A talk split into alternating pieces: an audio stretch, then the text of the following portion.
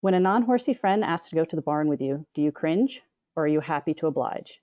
This episode of Barn Stories explores the mix of emotions that request can evoke. Welcome to the Barn Stories podcast. I'm Laurie Prinz, editor of Equus Magazine. And I'm managing editor Christine Barakat. This podcast features our favorite essays and articles published in Equus over the past 40 years. Although Equus is known for articles on horse care and veterinary research, our editorial mission has always been guided by the bond that exists between horses and people. And each issue has featured a real life story that celebrates how horses enrich our lives and touch our hearts. We've searched our archives, chosen the stories that resonated with our readers, and given them new life in this audio format. Longtime subscribers may recognize some of their favorite pieces. And if you're new to the Equus community, these stories will confirm that no matter what sort of saddle you sit in, a deep emotional connection to horses is something we all share. For this installment of Barn Stories, we've chosen an essay by a regular Equus contributor and friend, Eliza McGraw. Eliza has written on a variety of topics for us, and she's always so good at capturing the voice of horse owners. It's easy to imagine her fitting into any barn community. She's really one of us. When Eliza submitted this essay to the magazine, I remember Laurie telling me before I had read it that it was excellent, which is really high praise from an editor, but she was so right. Eliza describes an experience that I had had many times, but I never realized other horse people did. And she tells the story so vividly and accurately. She really nailed it. She did. And to tell us how, we've asked Eliza to join us for this episode. Welcome, Eliza. We're delighted to have you on Barn Stories. Thanks so much. Glad to be here. I think before we talk about this essay, we should go ahead and play it for everyone. It's not particularly long, but it manages to say so much. Here is Take a Friend to the Barn, read by Taylor Autumn.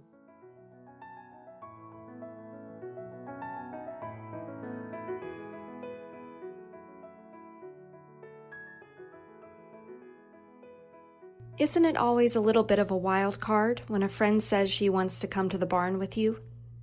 I don't mean the friend with the horse besotted niece. That's easy. To a horse crazy child, you represent the dream.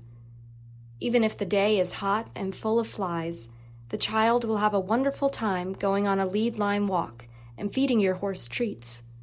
The sponsoring adult will be so proud of her brilliance at thinking of this adventure, and everyone will bask in the warm light of wish fulfillment. But it's different when an adult asks to go with you. First, you wonder why exactly. If he's considering buying a horse or she's interested in riding lessons, that's one thing. But sometimes a friend will just say, Hey, I'd like to come to the barn with you sometime.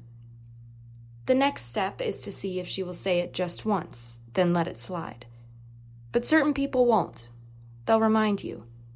Maybe they pick their own apples out near the barn, or their cousin used to live over there, I know right where that is, they say. So you say, okay, and make a date.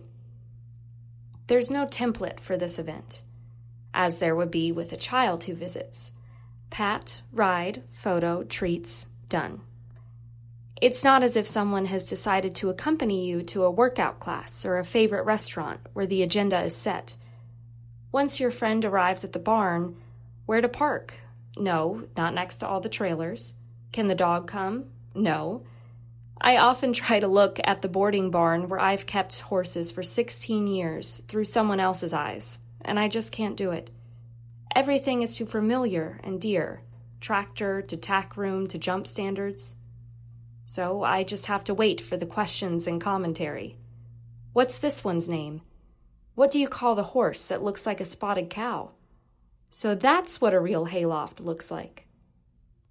In everyday life, you and your friend are equals, comrades. But suddenly, you are in charge. You need to tell him not to walk too closely behind the horse and hold his hand out flat to feed treats. And oh gosh, please don't let the horse stand on that lead rope.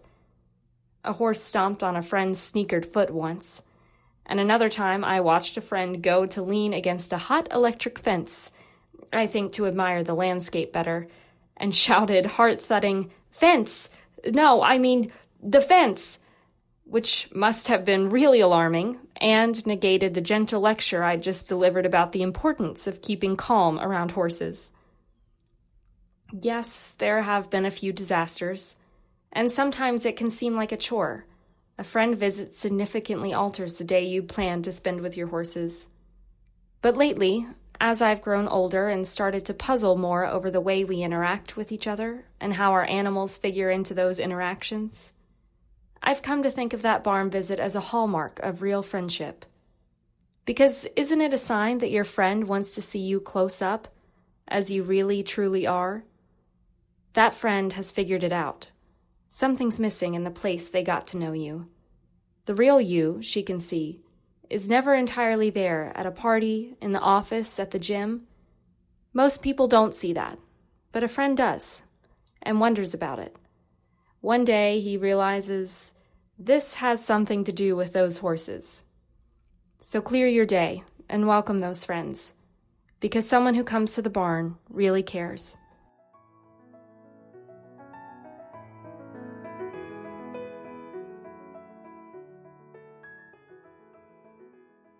So this essay is quite different from the ones you've written for us before, Eliza. Was it inspired by a particular incident?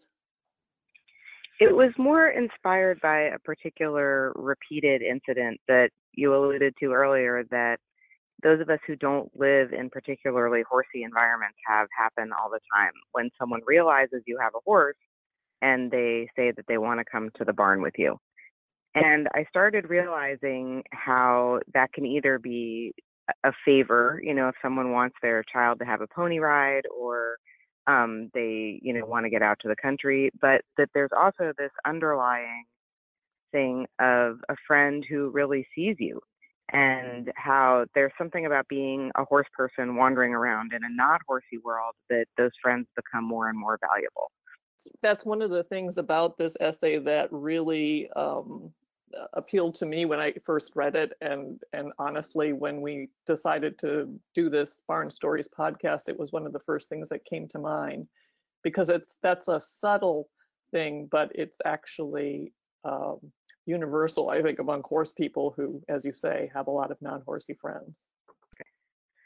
I think that's really true because you know we run the risk of you know boring people with horse stuff, and I think um, we get too worried about that. And I think that's what makes it all the more special when someone actually wants to come to the barn, when it's not just, um, you know, being seen as someone for whom you should buy horsey socks or a horsey coaster or something like that. But, you know, there's a real underlying part of you that, that always is out at the barn. And when you meet another person who sees that, especially if they don't particularly care about horses or, you know, even worse, are scared of them, which of course is impossible for us to understand, um, it's it's really meaningful to have someone actually, you know, put on boots and get in the car and come out with you to to meet the horses themselves.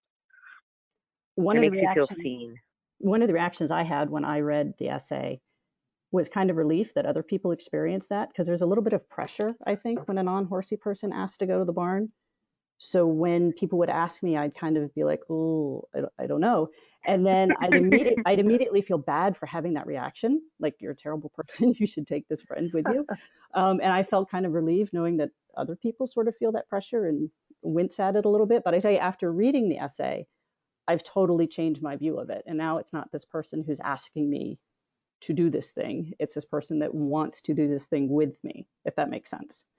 Um, and it was really it's an helpful. opportunity for you to share something that's really important. Exactly, rather than it being this pressure thing. And it, it is a little pressure. Like the essay talk, are they going to be safe? Are they going to like it? Are they going to be bored? Is it going to be hot? There's going to be bugs. I don't worry about that so much anymore. Yeah, I think that's exactly right. And especially when you do find yourself having those conversations before they come with you, where you say, it will be hot, there will be bugs. and I think the other thing is, um, you know, how are they going to do with the other horse people? I feel like there's, you know, that moment of getting out of the car with new person at the at the barn, especially if you know you are out at a boarding barn, where everyone else is kind of like, oh boy, like who she got with her today? and you know, those none of those things are things that your friend can internalize, right? Like you are doing all that yourself. So you know to sort of cross that that line and and understand that it is a meaningful moment um it was kind of a big deal for me too it's kind of like having your worlds collide. I don't know about you, but there's there's barn Christine, and then there's neighborhood Christine, and there's the Christine you run into at Safeway, and they don't always intersect. And when they do, it can be a little weird.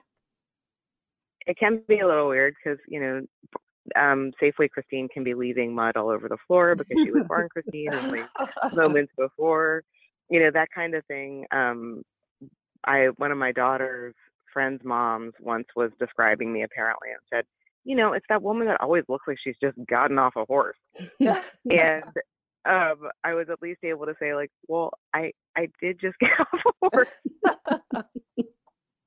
you know, this is not an act. Sounds But, like a um, compliment to me. Yes. Exactly. So it actually turned out to feel pretty good. But you know, it's those other people who aren't judgmental like that who who want to see more of you that that you want to take with you, you know, and and bring enough carrots so that your horse likes them too. Exactly.